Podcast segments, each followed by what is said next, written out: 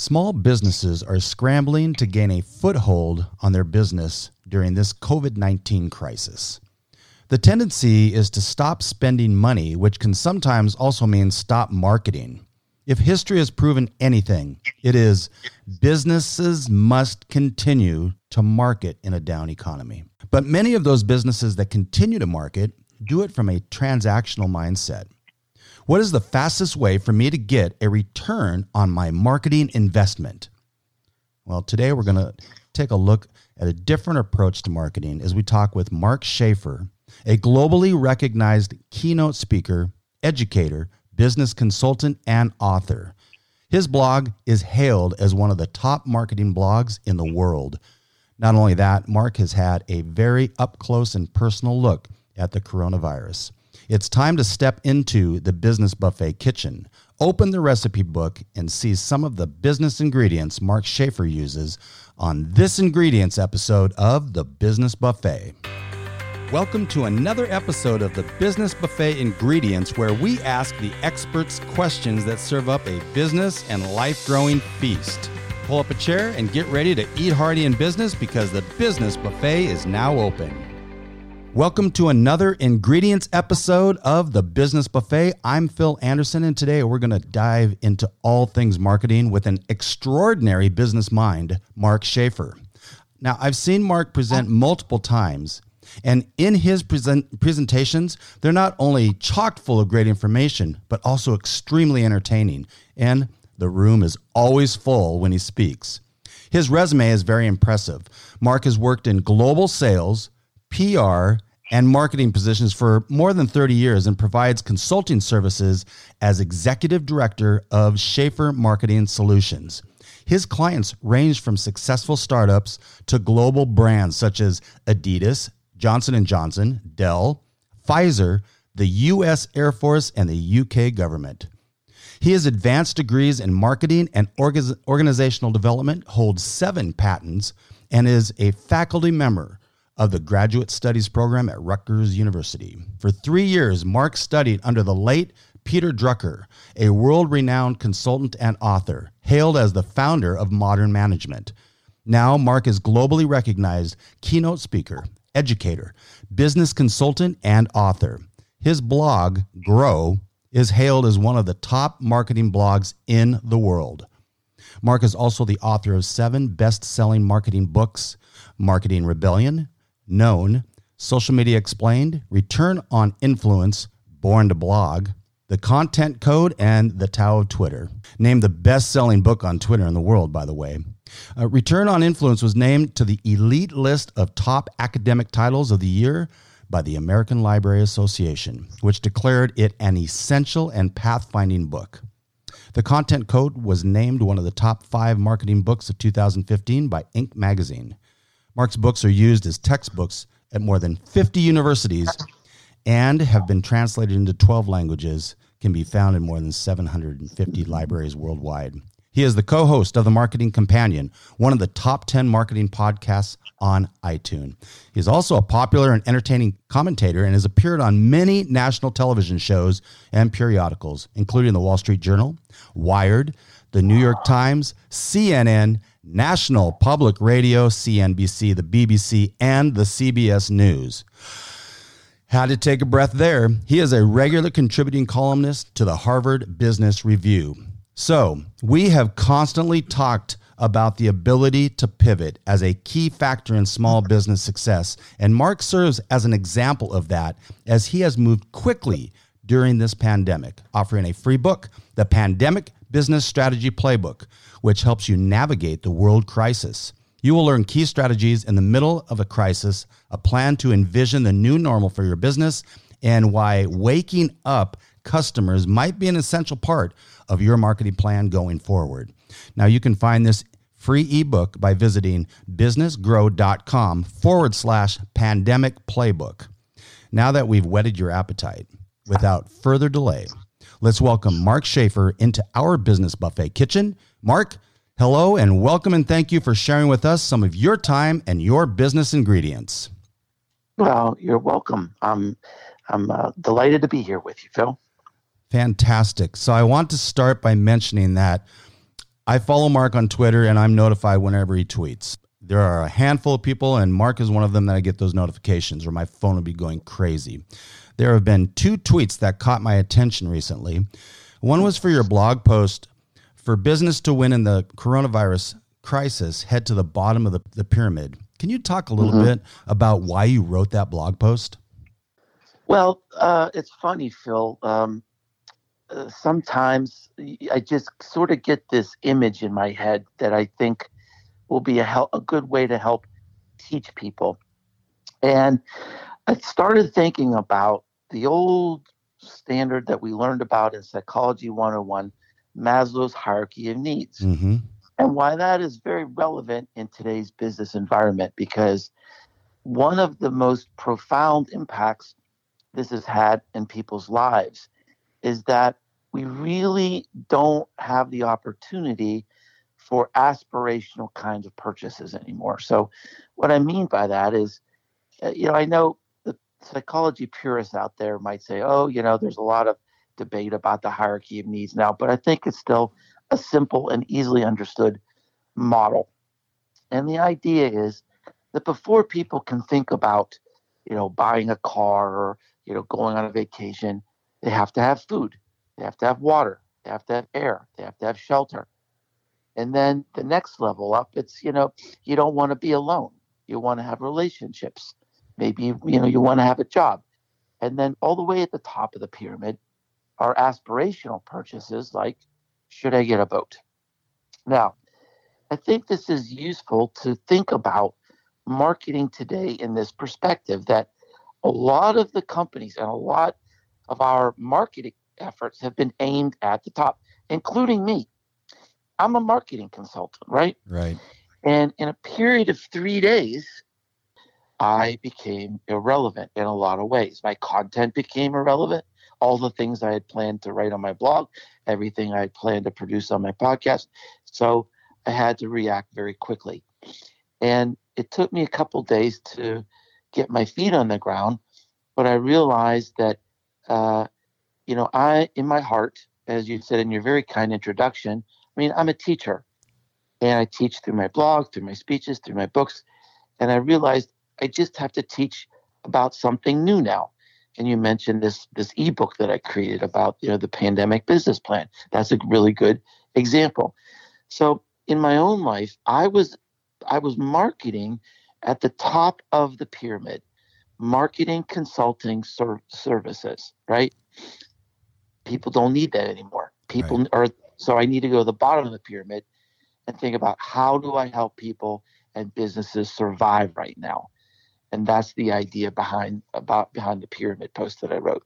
And it seems like marketing in general should almost start there, right? Well, right now, you know, right now, uh, I mean, my view is look, there are a lot of businesses who are doing great right now, that are thriving right now. Yeah. And, and in that case, you got to double down. You know, you, you, you, you should. Uh, you know, you should double down on your marketing. You should look for, you know, even greater opportunities. If you're at the top of the pyramid, you need to think about how do I show up at the bottom in a way that's really helpful and supportive and meaningful. Um, you know, we see a lot of here's here's I gave an example of my own life, but another one that I think is very inspirational is a few weeks ago I got an email from a cattle rancher. Now, this is a guy that sells that makes you know beef for high-end restaurants. And he wrote me this email. He said, "Look, you know, I know you're not going to be visiting these restaurants anytime soon. We will bring steaks to your house." So he's moving from the top of the pyramid to the bottom of the pyramid because people are afraid we're not going to get enough food. There's going to be meat shortages, right? And some businesses can do that quickly, some can't. For example, the travel industry, the cruise industry. You know, this is, you can't sugarcoat this. This is not an easy time. Right. Some businesses are not going to make it to the other side. But it's also an opportunity to act with generosity, to act with grace, to do things today that, that, that customers will remember that can lead to long term loyalty. So I mentioned there were two tweets that caught my attention. I also mm-hmm. Early on in this episode that you had a very up close and personal look at the coronavirus. That other tweet read this way tested positive, coronavirus in the house. That must have been a really hard tweet to send out. Can it, you, it was. It was. Yeah. yeah. For, for really a lot of reasons. You know, um, you know, my, my wife got sick. Um, she got sick before me. And, uh, you know, thank the Lord that she actually recovered before I got sick, which was amazing because I was just living in this highly contagious environment. And, you know, one of the reasons uh, that it was difficult to, to, to, send it out, you know, obviously it was sort of like a just a personal mm-hmm. setback. But, you know, it, I had to really reflect on on what I wanted to communicate about this. You know, my my instinct on this from my from my heritage, from my family heritage is look, you know, I'm sick. It's nobody's business. Uh, you know, just get through it, tough it out, and you know, we'll see you on the other side. But I have a very high pub- public profile. And so, you know, I decided that I would say things about it in a limited way. Um, I I gave updates about every seven to ten days, and my goal was to be a teacher, to use it as a as a teachable moment, uh, to be brave, to set an example, and to destigmatize the disease because for many people, I was the first person they knew who had it. And so I thought about, you know, if I could be honest and sort of uplifting about my journey through this illness, then that would help people. And I think it did uh, because I got a lot of good feedback. But, you know, it was a hard decision for me to decide how open I wanted to be about this. But I think it worked out okay. I know that you had mentioned you are a a healthy person and you expect to get through this with flying colors. And for all indications, that's exactly what happened. But you set the table for that success through that too. Well, you know, I, I, I when I got through the the, the disease, uh, at least I thought I was through. Hmm. Uh, you know, uh, because the fever had had gone. You know, I had a fever 15 straight days. And when the fever leaves you for three days, then that's the time you're supposed to be able to say, okay, this is great. I'm on my way. But it, you know, it just kept hanging on and actually, you know, got tested again when I thought I was over it and still tested positive. And then another 10 days, finally, I, I tested negative, uh, but still have some things going on. And what's, what's, what, what I'm reading now is that they're finding that people that have this virus are still showing symptoms months after they've recovered. Isn't that something? That's yeah. one. Uh, there, there's a new study in Italy now that shows that people still are coughing. They're even still having fevers and sore throats and uh, you know trouble breathing, even though they're testing negative. So there's just so much mystery about this thing. Right, right. And I think that really sort of, you know, lends itself to create, you know, really help enable the fear that comes with this too. So, you know, I wanted to try to do my part to just sort of be, you know, honest about what was going on and supportive. And then anybody else I heard had it, you know, I offered to, you know, just call them and, you know, talk them through it. And, you know, because there's just, once people hear that you have it, uh, you get advice from so many voodoo cures, you wouldn't even believe it and it, it just gets very sort of overwhelming and uh, what you need to do right now you know there really is no cure there is no medicine you got to let this thing roll through your body and hope that it doesn't so bad that you have to be hospitalized that's the treatment right now well, I want to thank you so much for sharing that with us. Uh, we're going to move forward now and dive into marketing, which is why we're having this conversation. But uh, again, thank you for sharing that with us. Sure. Are you like most people in front of your phone and computer all the time? Computers can really be a pain in the neck. Many people slouch or strain their necks while working at the computer, as well as during their stressful commute. A recent study shows how jutting the head forward to read more closely compresses the neck and can lead to neck and shoulder problems, as well as pain going into the arms and hands. Laura, with Abandon Your Aches Massage, is all about a holistic approach to health and helping you live the life you deserve. She has years of experience in many types of massage therapy, ranging from light touch craniosacral therapy to deep tissue trigger point therapy. Not only that, she can provide helpful stretches and has an entire line of essential oils that can keep you living your best life even after you leave her office. Let Laura help you return to your daily activities. Schedule a massage at ayamassageCDA.com. Abandon your aches massage. Relief, relax, refresh. Uh, you created a manifesto for human centered marketing for your book, Marketing Rebellion The Most Human Company Wins. What prompted you to come up with uh, these 10 ideas? Well, it's funny. It's a funny story, actually. Marketing Rebellion is a very dense book. I mean, it's, it's, it's I'm proud of it. I think it's my best work. But there's an idea and an inspiration on every page. I am a no fluff writer. I do not waste people's time. Uh, you will get value on every page of the book. Well, you know, about halfway through the book, I had covered so much ground. I thought, you know what? I'm just going to kind of summarize where we are. there you go. and that became the manifesto. And that thing has really taken on a life of its own. Uh, people have it hanging up in their offices. It's being used in marketing classes. It's, you know, the, the manifesto and, and the book itself, Marketing Rebellion, it really is turning into a movement. I'm very proud of that. Uh, companies have told me we're changing our entire marketing strategy to reflect the ideas that you have in the book. So the book is a wake up call. You know, it's it's it just sort of points out that the world has changed in some radical ways and marketing hasn't. And we need to be mindful of these dramatic changes and these new expectations from our customers, or we're going to become obsolete. So Tuesday, we had a main dish episode that actually I I touched on a couple of these. Uh, you know, stop doing mm-hmm. what customers hate.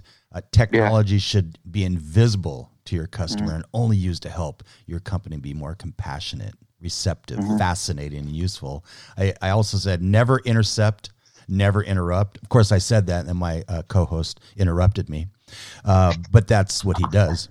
Uh, and you know, obviously, the most human company wins. That's the the, the bottom line. Mm. What makes human-centered marketing so important? Well, I think it's what's in our DNA. I, I think it's what's in our hearts. And, um, you know, about three or four years ago, I saw this survey that made me profoundly sad. And it talked about how consumers felt resigned to being abused by marketers. Gosh. It's so and true, you know, though. marketers marketers sort of have this mindset that's sort of like, well, you know, we bother people and we spam people, but you know, we have to do that because we provide all these other free services. And so it's sort of like a fair value exchange. And so and so customers they don't see it as a fair value exchange. And I think many times businesses have lost sight because we're customers too. And you have to think, what if I was doing this to you? You wouldn't do it. You you'd hate it. So why are you doing that to your customers? It's funny when the first time I ever gave this speech around the marketing rebellion, it was you know it was in front of I don't know probably a thousand people when I debuted this speech, and I said, you know, here's the first step we need to take. We need to stop doing what people hate, and Amen. people they pl- applauded. Probably stood up middle and clapped. speech. Yeah, and I, I, thought, wow, that really had an impact on people, and it, and it just seems so seems so simple. So it, it's time for a change because we've lost our way, and we really don't have a choice because as I show through the book, when the customers are unhappy with marketing and advertising, they rebel and eventually they always win. So we have to understand these new trends and, and respond appropriately. So, talking about business, uh, what are some of the biggest unexpected business challenges you've had to navigate through your business career? Well, that would be this month. A good timing on my part. And I'm not even kidding. you know, I would say, uh, you know, I've I've had a wonderful career. I, I really have had a wonderful career. I mean, I spent, you know, 27 years with a Fortune 100 company, and you know, got to get, get to the highest levels of the company, and then started my own business, and and that's taken off in a, you know in a beautiful way. And of course, you know, everybody has challenges along the way, but really, it seems like there's nothing I could name that comes close to what's happening now.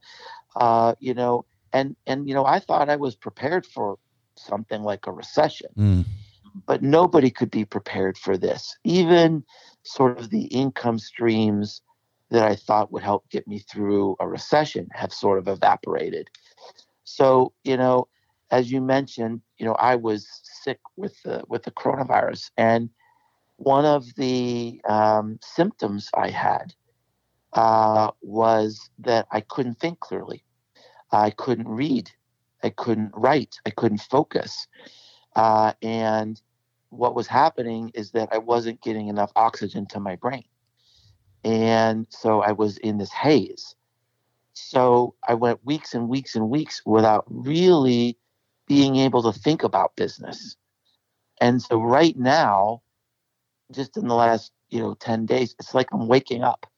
It's like I'm saying, oh, wow, you know, things, I, I have to reimagine, you know, what I'm going to do, what I'm going to be, uh, you know, how I can apply my skills and my talents and my passion. I, I wrote that, you know, pandemic business handbook really for me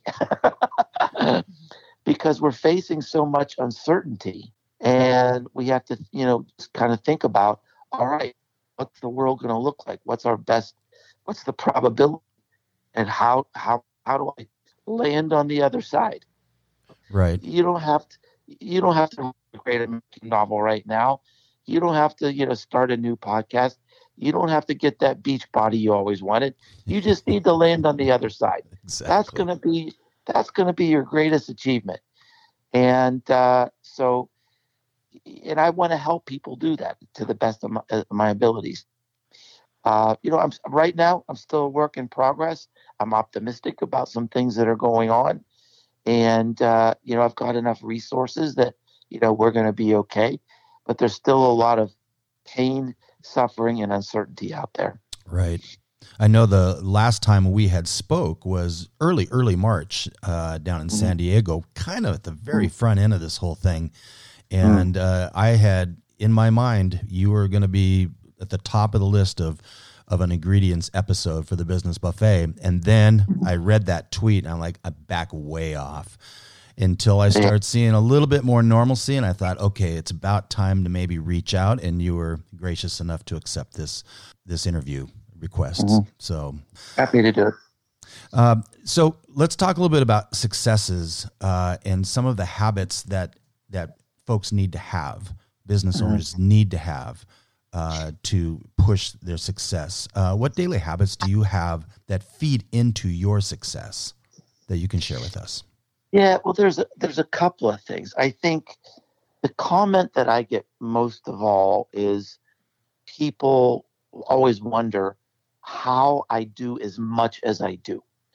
Uh, because, uh, as you mentioned in your very kind introduction, you know, I've, I've written these books and, and I've got I do a lot. I have a lot of balls in the air. So I think it really gets down to to discipline. Very, very strict discipline.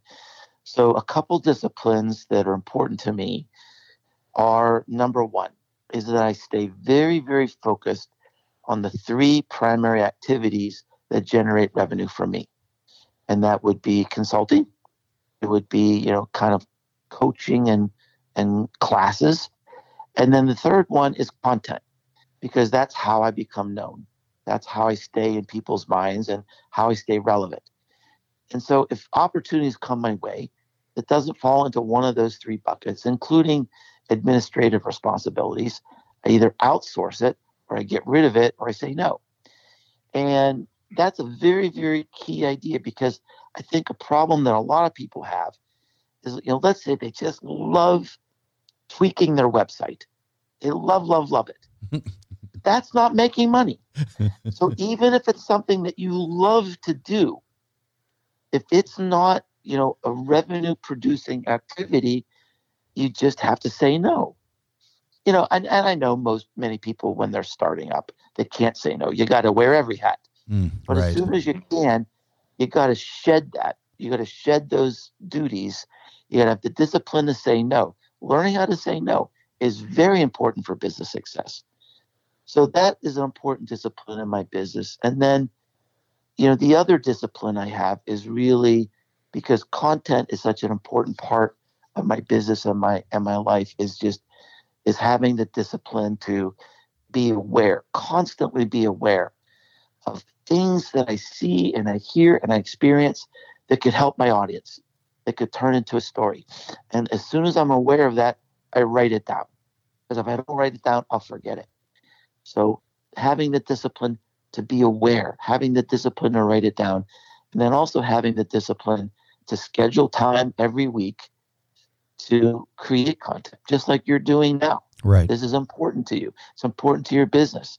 So you need to schedule time to do this, just like you'd schedule time to work out or, you know, go to church or, you know, go to a class or anything. This is, you know, this is part of your life. And you know it, it has to be part of your discipline and you need to schedule sacred time to do that uh, just like other things you enjoy so really gets down to focusing on the right things and having the discipline to stay in those lanes you mentioned two things that struck me uh, first of all the content that you do produce is really second to none it is so good. And you mentioned before, you don't really write fluff. It is as good of a blog that I've, a business blog that I've seen around. And so you Thank should you. be congratulated for that. Number two, your consulting aspect of those three pillars, uh, that should be something you, uh, in, in essence, could still do through, you know, Zoom conference calls and things like that. Uh, sure. But it's not quite the same, right? Well, it's it's it's a lot of times right now. It's a matter of of need. You know, one of my customers, you know, called me and said, you know, we've shut down all our stores. We're trying to not lay off our employees. We don't have money for you. and you I could have led with that, right? yeah, and I said that's absolutely the right decision. Yeah it's absolutely the right decision. And again, I mean, it's nothing I did wrong. So yeah, I I have to, you know, I think maybe some people going through this uh, or experience some sort of form of guilt, like I should have been better prepared for this. And I think one of the most important blog posts I've written during this crisis is was called "It's Not Your Fault," and and I think it's important.